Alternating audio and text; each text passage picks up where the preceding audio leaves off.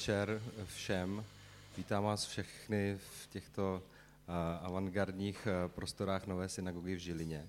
Mé jméno je Radim Dvořák, jsem vedoucí politického oddělení a zástupce vedoucího zastoupení Evropské komise na Slovensku.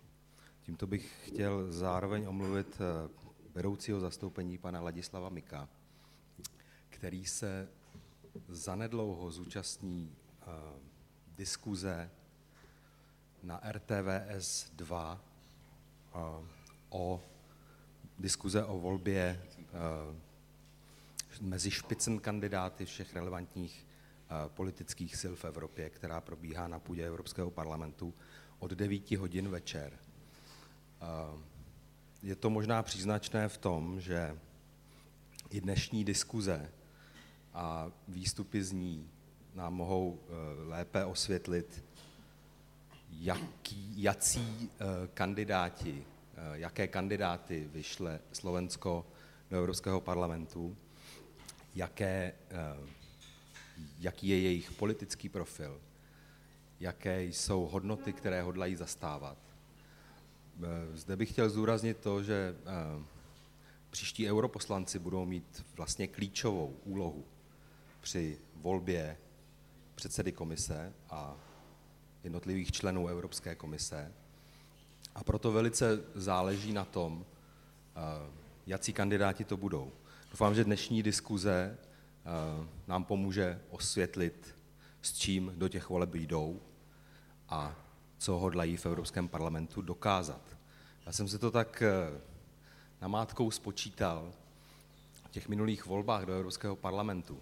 Kdybychom to extrapolovali do počtu účastníků dnešní diskuze, tak za dnešní sál hlasovalo, pokud se nemýlím, tak zhruba jeden až dva lidé, kteří jsou momentálně přítomni zde.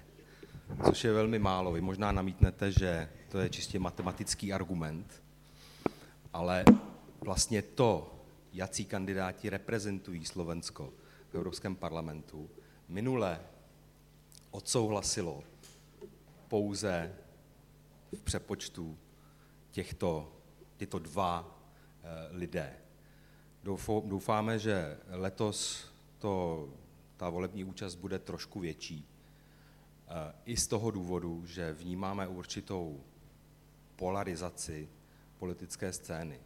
Že v dnešních volbách do Evropského parlamentu přece jenom vidíme určitý nárůst těch, dejme tomu, antievropských sil. A z toho vyplývá, že budoucí Evropský parlament bude zřejmě asi roztříštěnější, bude možná dynamičtější, možná ta diskuze, která se tam bude odehrávat, bude zábavnější, přínosnější pro budoucnost Evropské unie jako takové. Otázka dnešní diskuze je, jestli nebo co vlastně může z moci 13 či 14 slovenských europoslanců v parlamentu. Asi nemusím nikomu tady připomínat, že pokud jde o poměrné zastoupení, tak vlastně ta 13 či 14 zvýhodňuje Slovensko oproti čistému matematickému kalkulu, ve kterém by 5,5 milionové Slovensko získalo nějakých 6, možná 7 poslanců. Dnes jich má dvakrát tolik. Vidíme tedy, že menší země jsou v rámci toho přepočtu těch mandátů vlastně zvýhodňováni. Proto ten slovenský europoslanec má relativně, relativně větší mandát. A o sílu toho mandátu jde především. A pokud si v budoucích diskuzích o směřování Evropské unie k sobě sednou u jednoho stolu německý europoslanec, kterého zvolilo 100, 200, 300 tisíc, možná více voličů a oproti němu třeba slovenský nebo český europoslanec, kterého zvolilo 10, 15 tisíc, tak oni to o sobě samozřejmě ví. A proto bychom se měli snažit o to dát těm budoucím poslancům mandát co nejsilnější, abychom jim vlastně pomohli při těch jednáních u stolu, u stolu, kde budou sedět jiní kandidáti třeba z větších zemí. Chtěl jsem ještě zmínit jednu věc. Zastoupení Evropské komise, jak možná víte, pořádá roadshow k volbám, což je taková kontaktní kampaň. Objíždíme ve spolupráci s informační kanceláří Evropského parlamentu 17 slovenských měst a na náměstích diskutujeme s různými typy občanů a voličů. A vyplývá nám z toho jedna věc, že vlastně slovenští občané moc nemají přehled o jednotlivých kandidátech, neznají je.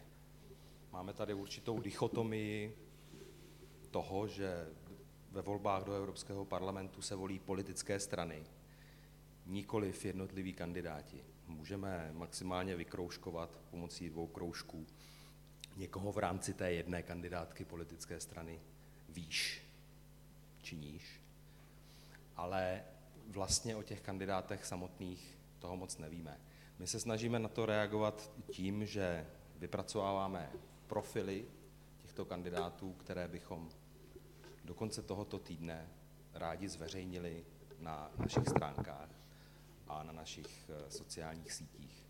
Věřím, že výstup z dnešní diskuze, debaty nám také pomůže v tom orientovat se lépe v tom, jací kandidáti před námi sedí a co je jejich cílem v Evropském parlamentu.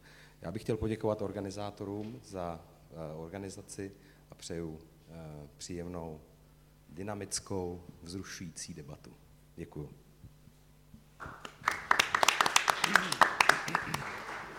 Takže ešte raz dobrý večer, to bol druhý muž zastúpenia Európskej komisie na Slovensku. Vítam vás tu, ako určite viete, o 10 dní si bude slovenská verejnosť môcť opäť vyberať po 5 rokoch svojich zástupcov do jediného orgánu Európskej únie, ktorý je priamo volený. A aj títo páni, ktorých vám o chvíľočku hneď predstavím, sa vlastne pasovali s tým, aby presviečali ľudí, aby prišli voliť, aby vysvetľovali že tento orgán je dôležitý a či teda vôbec je dôležitý a ako teda funguje.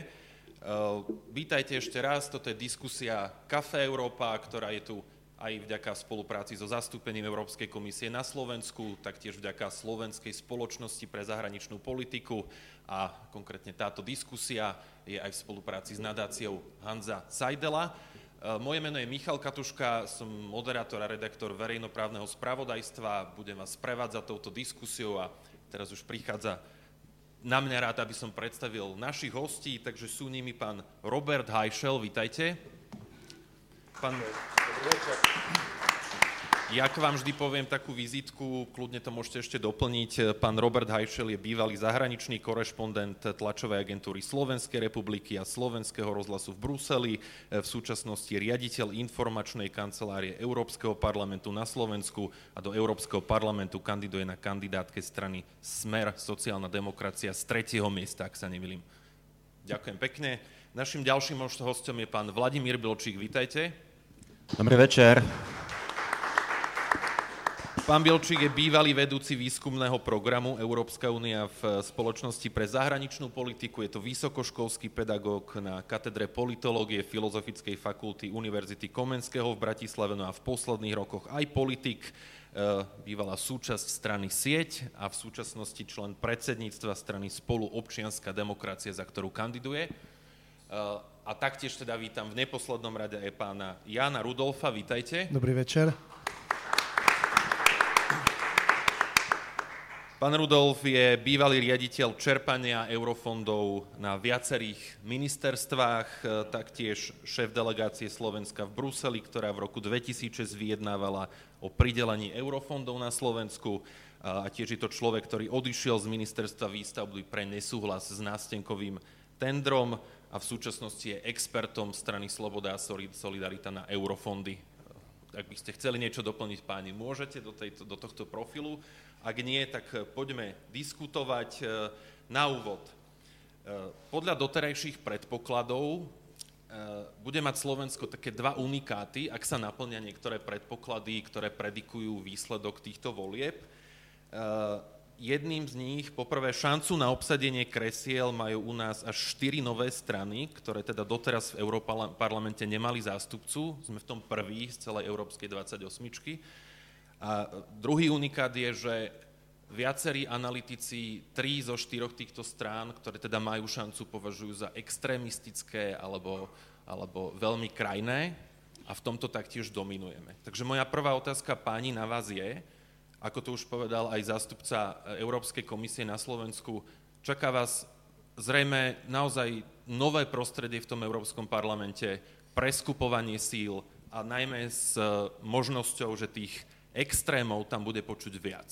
Ako vy príjmate tú výzvu a čo to pre vás znamená, že tam takýchto kolegov budete mať viac? Pán Bilčík. Ďakujem veľmi pekne a príjemný večer. Vďaka za otázku Michala. A chcem pozdraviť Žilinčanky, Žilinčanov. Ja som veľmi rád, že som opäť v Novej synagóge vlastne na pôde Café Europa. Je to projekt, e, ktorého som dlhé roky bol súčasťou a dnes si to teda užívam z tej druhej strany ako e, jeden z respondentov, ale teším sa, že som, že som opäť tu na veľmi známom mieste.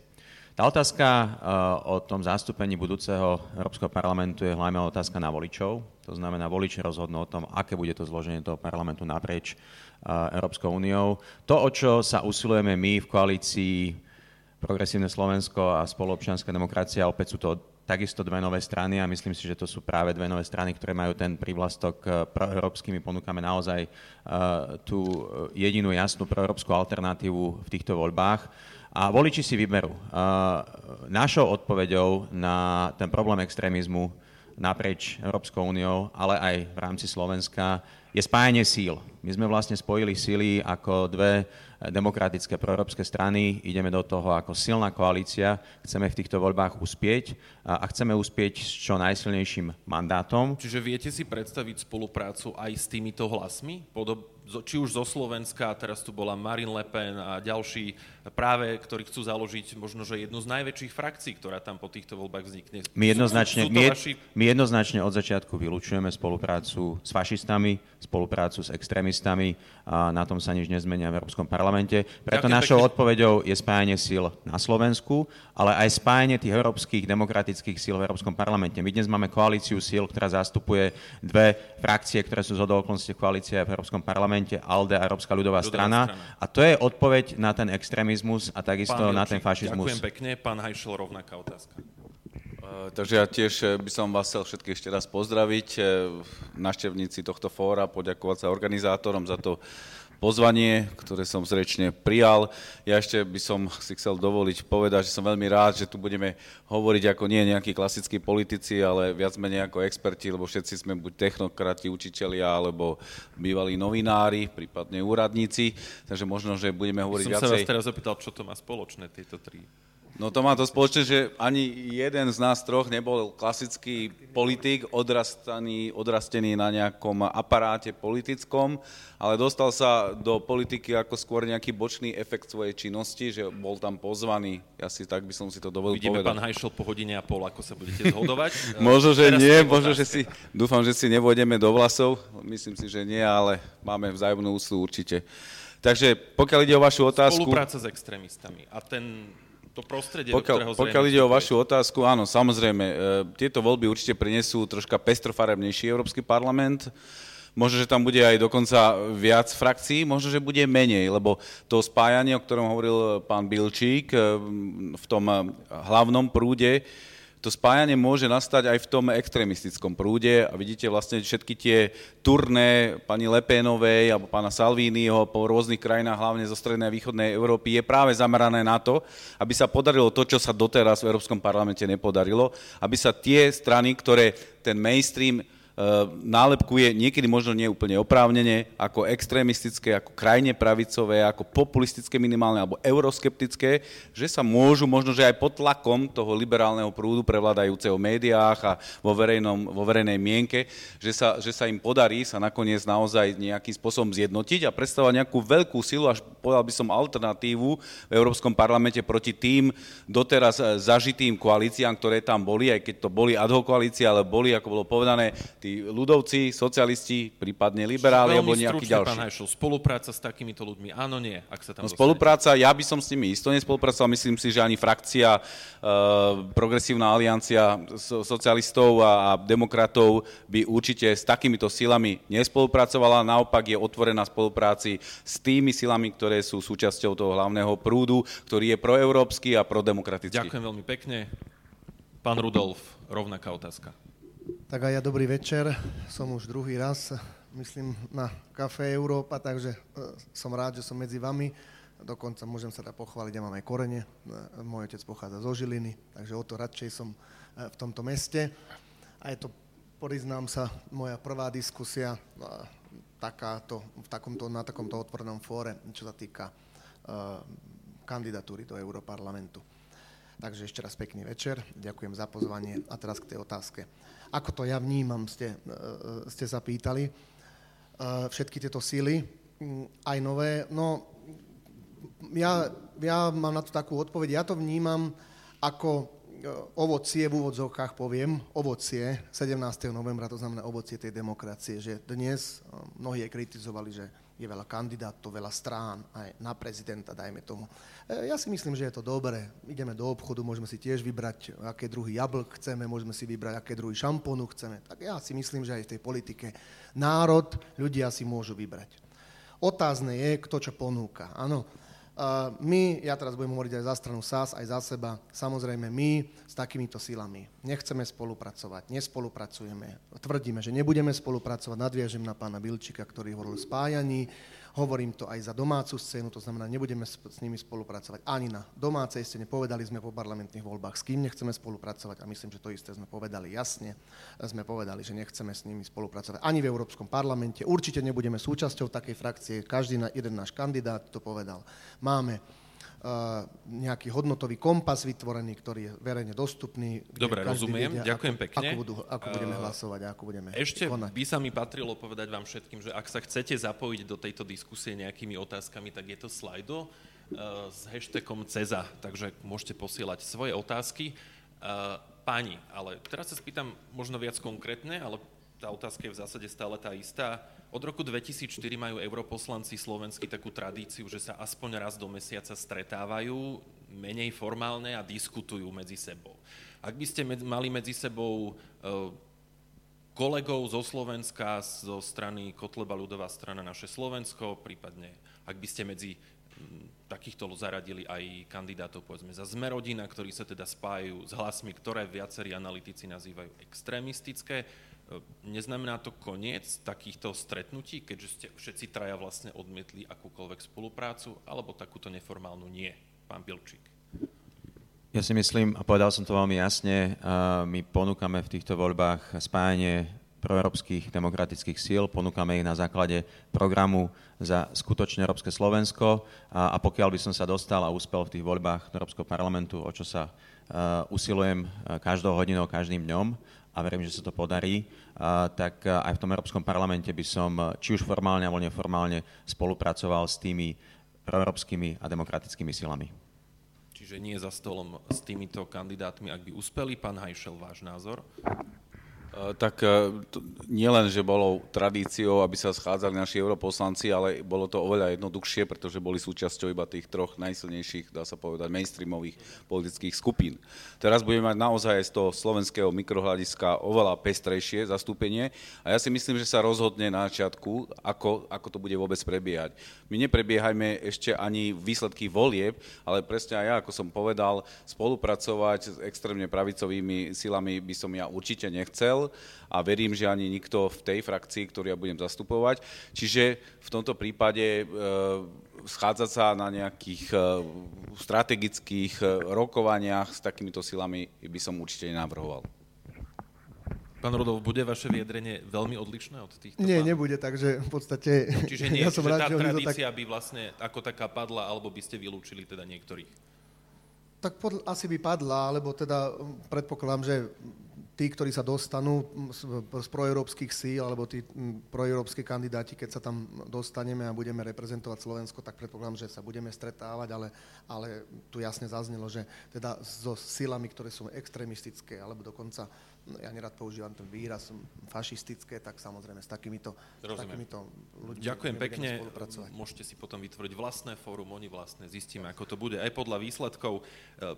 Teraz vám bude zaujímať, sa tak zameriam na vás ako jednotlivcov. Začnem vami, pán Bilčík. Vy hovoríte, a povedali ste to aj včera, a povedali ste to aj pred pár dňami na viacerých diskusiách, že ste sa na túto funkciu pripravovali celý život, odvolávate sa na svoje štúdia aj v Oxforde, aj vlastne 20 rokov akademickej práce smerovanej práve na, na oblasť Európskej únie. E, Platilo by toto tvrdenie, ktoré teda hovoríte, e, aj ak by ste v roku 2016 úspeli a prebojovali ste sa so sieťou do parlamentu? Hovorili by ste nám stále to isté, lebo vtedy by to až tak nesedelo. To je veľmi dobrá otázka, ale samozrejme veľmi hypotetická. Ja súcením dnes ako kandidát eh, a líder, jeden z líderov kandidátky eh, Progresívneho Slovenska a spoloobčianská demokracia. Som členom predsedníctva spoloobčianská demokracia a kandidujem do týchto európskych volieb ako človek, ktorý naozaj 20 rokov sa venuje európskej politike, celý svoj dospelý život sa tomu venujem a, a s týmto do týchto volieb idem. A, takže ja si myslím, že to moje rezume, to moje, tá moja životná skúsenosť, aj tá pracovná, aj tá odborná, aj tá profesionálna, hovorí mm, naozaj za všetko z hľadiska tej pripravenosti ehm, na toto poslanie, a to nie je funkcia, to je poslanie. Ako, to nikto nespochybňuje, len v podstate potom by ste mali teda povedať, že ste odborne dobre podkutí, ale Viete, ako bývajú tie pohovory, keď človek príde na pohovor a spýtajú sa, že prečo chcete pre nás pracovať on celý život som chcel pracovať mm. pre vašu firmu. Nemusí to tak byť. Toto tak trošku znie. Ja hovorím, že sa na to pripravujem celý život. Pripravujem sa na to celý život a tie voľby sú tento rok tu a teraz. A viete, e, naozaj sme v istom zápase a keď sa vrátim tým extrémistom, ktorých ste spomínali, v týchto voľbách e, je veľmi jasná voľba. Buď ideme budovať a zasadiť sa o to, že ideme budovať pevnejšiu, silnejšiu Európsku úniu, ideme sa oslovať o to, aby tu dominovali politické sily, ktoré sa o to budú to prakticky usilovať. Áno. Ja si a... raz ešte preverím tou jednou poslednou otázkou. Áno, nech sa páči. Vo voľbách 2020, v parlamentných voľbách, či už uspejete alebo neúspejete, budete kandidovať? Ak úspejem v týchto voľbách, určite nebudem kandidovať. Ďakujem. Pán Hajšel, obraciam sa teraz na vás. Prečo ste sa rozhodli kandidovať a prečo ste sa rozhodli kandidovať na kandidátke Smeru sociálnej demokracie? E, ja mám takisto blízko k Európskej únii. V podstate moja profesionálna kariéra začínala v Bruseli. Bol som prvým spravodajcom e, zo slovenských médií v Bruseli. Pokrýval som spravodajský, novinársky to, čo sa deje v Bruseli Eh, bol som pri tom vstupnom procese Slovenska do Európskej únie, potom som sa preupol do druhú stranu, stal som sa vlastne úradníkom, euroúradníkom, po konkurze som obsadil funkciu eh, šéfa kancelárie Európskeho parlamentu na Slovensku a postupne som si začal uvedomovať, že ak chce človek nejaké veci aj naozaj ovplyvňovať a prípadne mať možnosť aj zmeniť, musí sa stať naozaj niekým, ktorý vstúpi cez politiku do takých funkcií, kde je to možné ovplyvňovať. Čiže Ako úradný ovplyvňovať túto funkciu začali zbližovať aj s vládnym smerom? Prečo, Nie, to prečo som, to som teraz nehovoril prečo o smere. Uh, ako viete, kandidovať eh, do Európskeho parlamentu ako nezávislý individuálny kandidát nemôžete.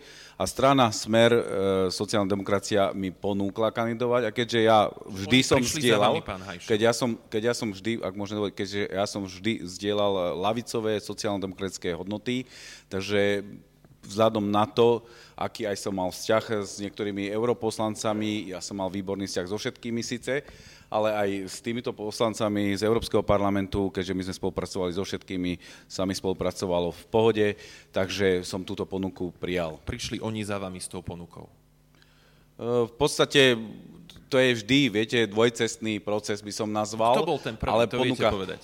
Či vás oslovili oni alebo vy? Rozprávali sme sa o tom, zišlo to tak, že sme sa o tom rozprávali a jednoducho záujem potom sa prejavil, prišla ponuka. To je také neutrálne, viete, že Áno. to je v zásade jednoduchá otázka, že No ako... Tým sa snažíme aj vy možno svojim potenciálnym voličom vysvetliť, že, že ako veľmi ste vlastne spätí e, s tou stranou, či oni oslovili vás ako odborníka, alebo vy ste už skôr inklinovali k nim. Smer sociálna demokracia mi ponúkla byť e, na kandidátskej listine ako nezávislému kandidátovi odborníkovi. Čiže presne ako ste povedali, oslovili ma, či naozaj by som chcel byť na kandidátskej listine. Dobre, ďakujem. A ešte jedna téma pri vás, neskladajte prosím mikrofón.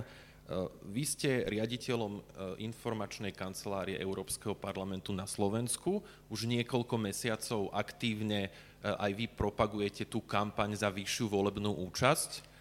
Pamätám si z jesene, napríklad ste boli v rôznych televíznych vystúpeniach, v spravodajstve a podobne. A teraz ste sa rozhodli kandidovať. Nie je tam konflikt záujmov v tomto? No, musím vás opraviť, lebo nie v posledných mesiacoch. Ja sa snaží mobilizovať záujem o Európsky parlament medzi voličmi celých 14 rokov a práve v posledných mesiacoch, čiže posledné 3 mesiace som na neplatenom voľne, čiže ja nejakým spôsobom nemôžem zberať plody mojej komunikačnej práce predchádzajúce, lebo to by sme potom museli vidieť všetkých, ktorí sú v nejakej výkonnej funkcii alebo úradníckej funkcii v nejakej inštitúcii. No, vy ste práve v tej inštitúcii, ktorá má neutrálne vlastne eh, hlásať dôvody, prečo by ľudia mali ja si zvoliť. myslím, Boli ja si myslím, ja si myslím a teraz v čase, si vás môžu spájať s tým, že vy ste zároveň ten predstaviteľ, ten, ten dobrý kandidát. Myslím si, že nemôžu ma spájať, pretože ja v čase, keď som vykonával tú funkciu, o ktorej hovoríte, som zastával, môžete si to preveriť, nestranné, neutrálne postoje, jednoducho mobilizujúce ísť voliť a myslím si, že to je záujem každého prodemokratického, proeurópskeho človeka, úradníka aj politika. Dobre, a posledná otázka. Vo voľbách parlamentných v roku 2020, ak by ste teraz uspeli alebo aj neúspeli, budete kandidovať? A áno, bude to za smer? Nikdy nehovor nikdy, ale určite to nie je môj zámer. Ďakujem pekne. Pán Rudolf, uh, vy nie ste členom SAS, je to tak? Je. Ešte to stále platí. Uh, prečo kandidujete za SAS? Prečo kandidujem? Pretože mi to ponúkli, ale trošku to odľahčím ja e, tiež hovorili kolegovia, že teda od kedy sa venujú, ja od vstupu Slovenska do Európskej únie od roku 2004 sa venujem e, problematike čerpaniu európskych fondov na Slovensku. A keď to tak odľahčím, tak si pamätám, že som vyrastal na textoch e, Roberta Hajšela z Bruselu, takže kandidát SAS vyrastal na textoch kandidáta Smeru. Ale to len tak pre také odľahčenie trošku takže si ho pamätám, viem, že bol vlastne prvým správodajcom, keď sme vstupovali do únie a teda odvtedy sa zaoberám touto problematikou. Ako som povedal, zaoberám sa eurofondami viac menej na Slovensku, ale tak ako legislatíva polovica viac ako polovica Čiže sú vám zákonov. blízke postoje slobody a solidarity? Áno, áno, ja na to odpoviem, ak môžem. A Ešte mi nechajte môž. Môžete a môžete ano? doplniť teda aj tie voľby 2020. Ja potom Dobre. nadviažem jednou z tých otázok, ktoré sú tu. Á, dobre. No, takže e, v podstate tým, že sa zaoberám čerpaním eurofondov na Slovensku v priebehu 15 rokov, zistil som, že, tak ako som povedal, viac ako polovica zákonov Slovenska sa prijíma na základe európskej legislatívy alebo európskych nariadení a smerníc. To znamená, e, po tých 15 rokoch som zistil, že tá korupcia, klientelizmus, e, to rodinkárstvo, ktoré je spájane s eurofondami na Slovensku, sa dá e, veľmi efektívne e, tomu zamedziť a dá sa to efektívne zmeniť aj, aj z Bruselu. Preto som tú ponuku strany Sloboda a Solidarita prijal. Ako ste povedali, som expert tejto strany pre eurofondy, ale nie som, nie som člen strany, to znamená, musel som tú ponuku dostať, sám by som sa Rozumiem. tam nemohol, Tie voľby nemohol 2020, dať. ako A- by ste sa zachovali? Ako by som sa zachoval. Ak dostanem tú ponuku mm, zo strany, tak určite budem rád a, a budem kandidovať do parlamentných volieb. V parlamentných voľbách 2020 za túto stranu. Aj v prípade, že budete predtým zvolení za europoslanca? No tak uh, to určite uh, nie, pretože keď budem, chcem ísť teraz do Európskeho parlamentu, respektíve určite nie, takto never say never, ako povedal kolega, nikdy nehovor nikdy. Uh, ak by som bol zvolený za europoslanca, určite, že bola by to pre mňa česť a robil by som aj ako poslanec Európskeho parlamentu veľa preto, aby eurofony na Slovensku, na Slovensku sa čerpali lepšie, pretože Dobre, ale ja s tým idem... ste sa trošku zamotali. Nie, nezamotal som sa, to, to chcem povedať, že ja by som, ja by som sa veľmi snažil ako poslanec Európskeho parlamentu ovplyvňovať to čerpanie eurofondov na, aj na Slovensku z pozície poslanca Európskeho parlamentu, pretože je na to veľa možností. A keď ak príde tá ponuka... nebudete kandidovať v voľbách 2020 v parlamentných voľbách za SAS? Ak, ak, ma, ak ma zvolia teraz, tak v roku 2020 nebudem kandidovať e, v parlamentných voľbách. Ja len možno aj pre ľudí doplním, že v rozhovore v denníku N e, Lucia Nikolsonová, tiež kandidátka, spolukandidátka dnes oznámila, že má dohodu s Richardom Sulíkom, že pokiaľ by e, teda má takú dohodu, že bude kandidovať aj vo voľbách v roku 2020 a tam, kde bude mať viac preferencií, tak tam sa rozhodne byť, čo teda vzhľadom na uh, volebnú účasť v týchto voľbách a v tých parlamentých je asi jednoznačné. Čiže potom, uh, akú to dáva vlastne odkaz tým voličom, tým, ktorých sa teraz snažíte presvedčiť, aby išli voliť, keď aj vy ste teraz boli trochu na pochybách, aj Lucia Nikolsonová z SAS vlastne hovorí, že môžete ma zvoliť, ale ak ma zvolíte aj o rok, tak teda európske voľby sú druhoradé. Nie je to tak? Nie je to tak, viete, my, ja si myslím, že tie strany, a teraz budem hovoriť za seba, ale aj za ostatné, e, ja si nedovolím e, triediť ľudí alebo politikov na nejakých prvotriedných, druhotriedných, ja si myslím, že tie strany dali tam kvalitných kandidátov, na viacerých, vo viacerých stranách ich vidno. A uh, viete, to je, veľmi ťažké na toto odpovedať, lebo povedať si, áno, chcem byť poslancom Európskeho parlamentu, chcem niečo robiť, ale keď tí voliči, alebo uh, mám nejaký feedback zo, z, od mojich voličov, že viac urobím pre Slovensko, alebo si myslia, že mal by som, ja budem hovoriť za seba, nie za Luciu, áno, že mal by som byť tu, alebo strana, strana povie, vyhrali sme voľby, získali sme toľko mandátov, je nutné, aby ste boli vo výkonnej funkcii, pretože, pretože e, potrebujeme človeka e, s vašim backgroundom, s vašimi skúsenosťami, vášho formátu pre takúto pozíciu uh, niekde, tak uh, politik to môže zvážiť. A teraz ja poviem, že nezobral by som to, ale ja, ja na druhej strane môžem povedať, áno, ja by som zobral aj výkonnú funkciu, exekutívnu funkciu a vzdal by som sa toho uh, postu europoslanca. 15 tisícového platu, uh, mal by som o mnoho nižší plat, ale robil by som na Slovensku, robil by som pre Slovensko, robil by som s eurofondami, takže viete, veľmi ťažko Dobre, sa na toto povedať, budete kandidovať, nebudete kandidovať, to, to, je veľmi, veľmi, to je veľmi hypotetická, veľmi ťažká otázka, pretože uh, naozaj je to o, o postoji tej strany, o postoji toho konkrétneho politika a si myslím, že za pol roka v Európskom parlamente tiež môžete veľa urobiť a keď sa potom vrátiť, tak ako to, ako to Lucia povedala, že proste keď bude vidieť, Dostaneme že má sa k tomu, veľa, že koľko veľa času hlasov, musíte tak... vlastne byť tam, aby ste mohli vôbec niečo urobiť. Dostaneme sa k tomu. Ďakujem pekne, pán Rudolf. Uh, ešte posledná séria otázok v tejto stranickej nejakej dimenzii. Uh, pôjdem teraz takto naspäť. Pán Hajšel, veľmi krátko, že mohli by ste pomenovať možno dve politiky strany Smer, s ktorými nesúhlasíte? No to ste ma otázkou zaskočil, ťažko povedať, ako, lebo ja, hľadím, ja, ja som hľadal, keďže som nezávislý kandidát, skôr prienik a prienik som našiel vo viacerých oblastiach, aj v tej sociálnej oblasti, aj v tej zahranično-politickej oblasti, aj, aj v tej ekonomickej oblasti a dokonca aj v tej oblasti vnútra a spravodlivosti, čiže aj otázky migrácie do istej miery. Napríklad minulý rok zaznievalo z úst predsedu Smeru SD e, na adresu tých protestov, že sú financované zvonku, že za nimi stojí George Soros a podobne. Toto sú vyjadrenia, z ktorých sa dištancujete alebo s ktorými súhlasíte? Ja si nemyslím, že to bola ako oficiálna politika ani vlády, ani strany. Bolo to vyjadrenie predsedu strany, za ktorú, na ktorej kandidátke kandidujete. Čiže len opäť odkaz pre vašich voličov, aby rozumeli tomu, že nie ste členom strany Smer, ale kandidujete na jej kandidátke. Ako si to majú vysvetliť? Aké máte postoj? Ako nemusíte sa zhodova- zhodovať na 100% so všetkým, čo povie aj predseda strany. Myslím si zase, že nejaká demokracia je aj v tej strane, nie len v štáte ako takom. A ja by som určite nenázval protesty za slušné Slovensko, ktoré nasledovali po zavraždení Jana Kuciaka a jeho snúbenice, e, ako akcia, ktorá bola riadená zo zahraničia prípadne tým pánom, ako ste to menovali, ja by som to neurobil. Ďakujem. Pán Bielčík, eh, mňa zaujíma, akým spôsobom máte vlastne dohodnutú tú vnútornú spoluprácu medzi progresívnym Slovenskom a spolu.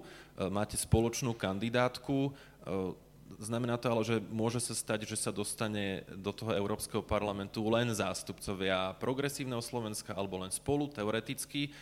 Čo to bude znamenať pre vašu spoluprácu? Ešte aj s ohľadom na to, že obe strany po, vlastne chcete pôsobiť v rozdielných tých politických frakciách. Nežijeme jednoduché časy na Slovensku ani v Európe. A sami ste začali to otázkou o extrémistoch, populistoch a myslím si, že je to veľmi príznačné vzhľadom na to, kde sa pohybujeme.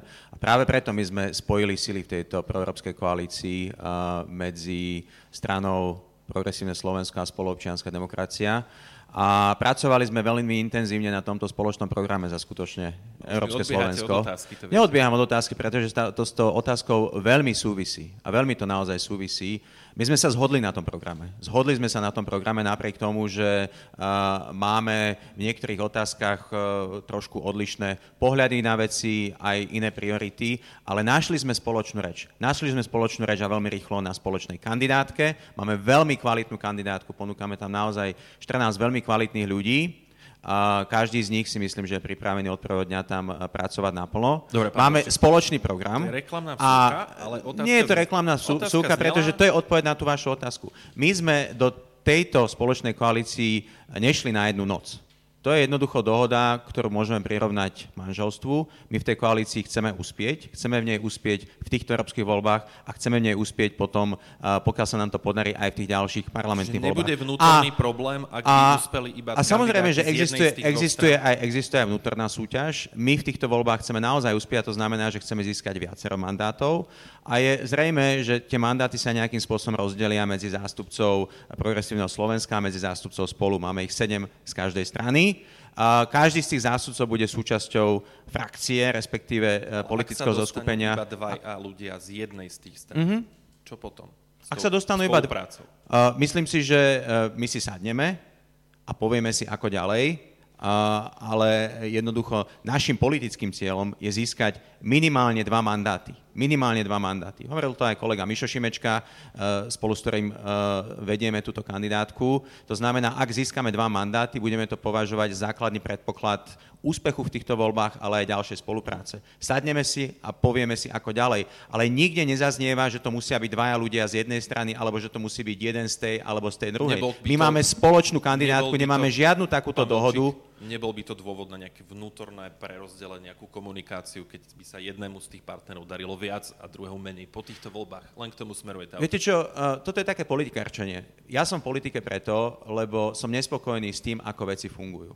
Mám dve malé deti, jednoducho chcem, aby sa veci na Slovensku menili. Toto je pre mňa podstatné. To motivuje aj ľudí, ktorí sú v politike v týchto dvoch stranách. To nás motivovalo a motivuje ďalej spájať naše spoločné sily.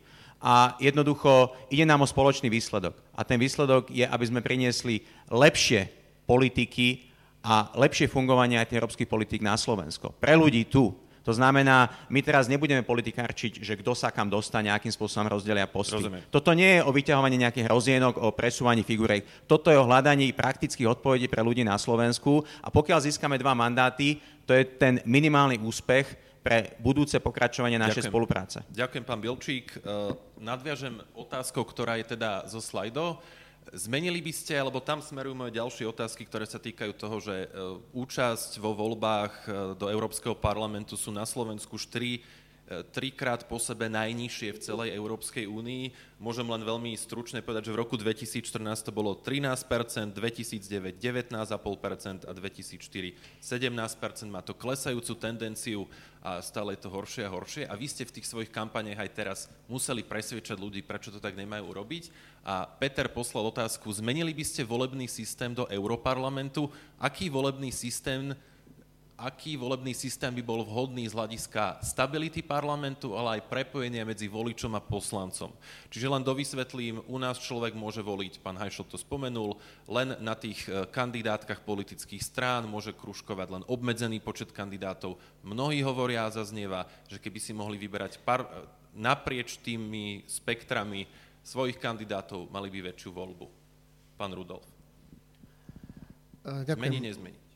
Ďakujem pekne za otázku. Viete čo, ja vám poviem, ja som sa nad tým ani nezamýšľal. Presne som svetkom tohto, čo ste povedali, takže moja odpoveď bude krátka. Ľudia by chceli voliť eh, poznajú tých kandidátov, naši voliči, pravicoví voliči poznajú tých kandidátov z toho pravicového spektra, proeurópskeho spektra a možno je ľúto niekomu, že by chcel voliť e, napríklad, poviem taký príklad, e, pána Jurzicu, kandidáta číslo 1 na našej kandidátke strany SAS a pána Mihála na kandidátke PS spolu, ktorý je 14 a, a proste nie je to možné. Ale nie som politológ, takže e, možno, že skúsenejší, odborne zdatnejší ľudia tejto vám osobne v kampanujete, vyhovuje vám tento spôsob, alebo by ste ho... Tak musíte voliť stranu, vyhovujem. Tak samozrejme, Dobre. bol by som za zmenu. Ďakujem. Poviem, že bol by som za zmenu, to. povedal som príklad, prečo, bol ano. by som za zmenu, ale ako by som tú zmenu realizoval, to neviem povedať. To je poctivá odpoveď. Pán Hajšel, rovnaká otázka. By ste ešte raz opakovali, lebo otázka, ste sa pýtali na viacero veci. Tá otázka znie, že či by ste zmenili e, systém volieb do Európskeho parlamentu na Slovensku. Vieme, že tam sú niektoré pravidlá, ktoré sa nedá s nimi hýbať, musia byť pomerné napríklad tie voľby, ale ľudia si nemôžu vyberať, koho chcú, sú odkázaní na jednu kandidátnu listinu a e, otázka tu hore znela aj teda k tomu, že či tam je dostatočné prepojenie medzi voličom a, a poslancom. Ako určite, ako ste povedali, európska legislatíva predpisuje tie základné veci, ako majú prebiehať voľby. Napríklad je v podstate naozaj pomerný systém. Hej? Čiže dokonca aj v tých štátoch, kde je väčšinový, tak aj v týchto voľbách je aspoň minimálne prevladajúci pomerný ako väčšinový. Ale čo sa týka tohto, naozaj na Slovensku sa ukazuje v poslednom období, že vyhrávajú tzv. nezávislí kandidáti, ale akože nezávislí, ktorí sú prípadne s podporou nejakých strán, ale nemusia byť na kandidátskej listine a to ich akoby oslobodzovalo, ako by im dávalo krídla oveľa voľnejšie a slobodnejšie sa vyjadrovať a žnú v podstate ovocie e, takéto, takéto by som povedal e, nálady na Slovensku. Čiže na, na druhej strane aby mohlo, mohla byť nejaká konzistentná politika a aby mohli byť aj nejaké, dá sa povedať, spolahlivé predpovede, čo bude, keď sa tam, stane, keď sa tam dostanú také a takí politici, tak je možno, že správne, že existuje taký systém, aký je. To znamená, že musíte kandidovať na e, kandidátskej liste politickej strany. Sice aj ako nezávislý, ale na kandidátskej listine politickej strany. Čiže isto, áno, presne tak. To sú tie checks and balances, také isté rovnováhy, ktoré musia byť. A v takých e, krajinách, možno v takých demokraciách, ako aj Slovensko, ešte možno nejaký čas to potrebujeme. A Čiže v tomto, myslím, e, v tomto ako ešte prípade, aby som to nevolil, treba skôr sa zamyslieť nad tým, ako tieto voľby u nás sa organizujú technicky, lebo sú aj viaceré možnosti volieb, čiže aj tá účasť by išla určite hore, aj ten záujem mladých ľudí by sa viac potvrdil aj v tom, že idú voliť, ano. keby sa nemusel voliť iba fyzicky prítomne. No a potom samozrejme treba stále uvažovať aj o tom jednom volebnom obvode, ktorý máme na Slovensku. Áno, to je aktuálna debata k parlamentným voľbám. Pán Belčík. Ďakujem Petrovi za otázku. Ja si myslím, že problémom slovenskej politiky a jej prístupu k európskym voľbám e, nie je v systéme. Problémom je v spôsobe, ako tie voľby doteraz uchopovali politickí aktéry, respektíve väčšina politických aktérov. My sa snažíme práve preto uchopiť to inak, e, ponúknuť ľuďom jednak jasný plán, čo ideme robiť, silnú kandidátku, ale máme aj veľmi silnú kontaktnú kampaň v teréne. Ja som teraz prišiel do Žiliny z Prievidze, kde som bol na námestí, bavil som sa s ľuďmi napriek tomu, že pršalo a takýmto spôsobom oslovujeme ľudí v uliciach miest po celom Slovensku. Je to jediný spôsob, ako zvýšiť záujem ľudí o tieto ja voľby slovo, a ako pán... ich mobilizovať ďalej. Čiže nemyslím si, že potrebujeme meniť systém, potrebujeme meniť prístup politických strán k týmto voľbám, Ďakujem. pretože sú dôležité. Ďakujem a nadviažem rovno. Na vás všetkých môžete, teraz môžete odpovedať, nemusíte. E, keď ste hovorili s ľuďmi na ulici posledné týždne, e, ako ste im vysvetlili, ako to funguje? Alebo aká bola najbizarnejšia otázka, ktorú sa vás pýtali? Že majú ľudia, s ktorými ste v uliciach počas kampane komunikovali, poviem to veľmi hlúpo, šajnu o tom, ako to funguje, prečo, čo je to ten Európsky parlament? Môžete, nemusíte na to odpovedať. Mnohí ľudia, e, mnohí ľudia e, o tom počuli, že sa chystajú tie voľby a my sa snažíme s nimi rozprávať práve o tom, čo tie voľby môžu priniesť pre nich. Akým spôsobom spôd Európskeho parlamentu cez zákony, ktoré sa tam príjmajú, cez dosah na európske financie, ktoré prichádzajú na Slovensko. Môžeme meniť a zlepšovať aj kvalitu života a verejných služieb na Slovensku. Kvalitu našich škôl, kvalitu našich nemocníc a pokiaľ sa s ľuďmi o tom rozprávame, ľudia chcú lepšie nemocnice. lepšie školy, ľudia chcú kvalitnejšie životné prostredie. To všetko chcú a to sú veci, ktoré musíme, áno, primárne meniť na Slovensku, ale vieme im významným spôsobom pomôcť z úrovne Európskej únie a to je práve tá úloha európskych poslancov. No, máte pocit, že ste niektorých aspoň presvedčili alebo vysvetlili ste im, ako to funguje? Máte ten pocit? Uh, ja, mám, ja mám ten silný pocit a myslím si, že je tam aj ďalšia motivácia pre tých ľudí. A dneska som ráno v Mlínskej doline v Bratislave, bavil som sa s mnohými najmä mladými ľuďmi, ktorí si už zažili povedzme aj tie predchádzajúce voľby, starší študenti a povedal mi jednu zaujímavú vec, a nebol to len jeden študent, bolo ich viacero. V minulých voľbách som nešiel voliť, v týchto voľbách pôjdem, pretože mám pocit, že ide o niečo. A to je tá druhá vec, ktorá súvisí s tým konfliktom v týchto voľbách, že sú tu sily, ktoré tú európsku príležitosť pre lepší život na Slovensku chcú ľuďom vziať. To sú tí extrémisti, to sú tí populisti. A to je to, čo tých ľudí motivuje, aby v tom Európskom parlamente naozaj sedeli ľudia, ktorí dokážu priniesť príležitosti na lepší život na Slovensku z tej pôdy Pán Európy sem domov. Páni, ak chcete, môžete zareagovať, že dokázali ste aspoň niekoho presvedčiť. Pán Hajšel, vy asi áno, lebo to bola vaša práca vlastne zrejme aj doteraz vysvetľovať ľuďom, ako ten parlament funguje, ale stretli ste sa s nejakým konkrétnym potenciálnym voličom niekde v uliciach, čo sa vás spýtal, ako to funguje, nevedel, alebo sa vás nejakú zvláštnosť opýtal? Tak e, ja vám poviem jeden paradox, e, ktorý, o ktorom som hovoril aj keď som bol v, vo funkcii, ktorej som, ale iba mám pozastavený výkon, znamená eh, riaditeľa kancelárie Európskeho parlamentu na Slovensku, že ľudia vedia majú vedomosť, že voľby do Európskeho parlamentu sú alebo dokonca aj kedy budú. Horšie je s ich motiváciou ísť voliť. S tými, ktorými som sa stretol, eh, vždy nakoniec výsledok bol taký, no dobre, ja pôjdem voliť. Ja si to neviem verifikovať, či išiel voliť. A hlavne, čo sa týka tých mladých, tak v tých minulých voľbách nakoniec tí mladí voliť nešli lebo išlo ich voliť iba 6%, hoci všetci po nejakej takéto debate zodvihli ruky, keď sme sa ich spýtali, pôjdete teda voliť v tých voľbách? To je jedna vec. Druhá vec je, eh, keď eh, predrečník, pán predrečník povedal o tom, že povedzme Mlinskej doline alebo čo, ja som si všimol jednu vec a možno, že je to aj na, škoda, na škodu, že kandidáti, teda ja som to rešpektoval, od vyhlásenia kampane ja som nechodil na žiadne podstate školy, lebo politiku miešať do škôl je v podstate v tejto krajine zakázané. Možno by sme sa mali aj o tomto viacej rozprávať, pretože možno, že ľuďom treba otvárať oči, aby mali možnosť konfrontovať skutočnosť a realitu s tým, čo sa píše na sociálnych sieťach.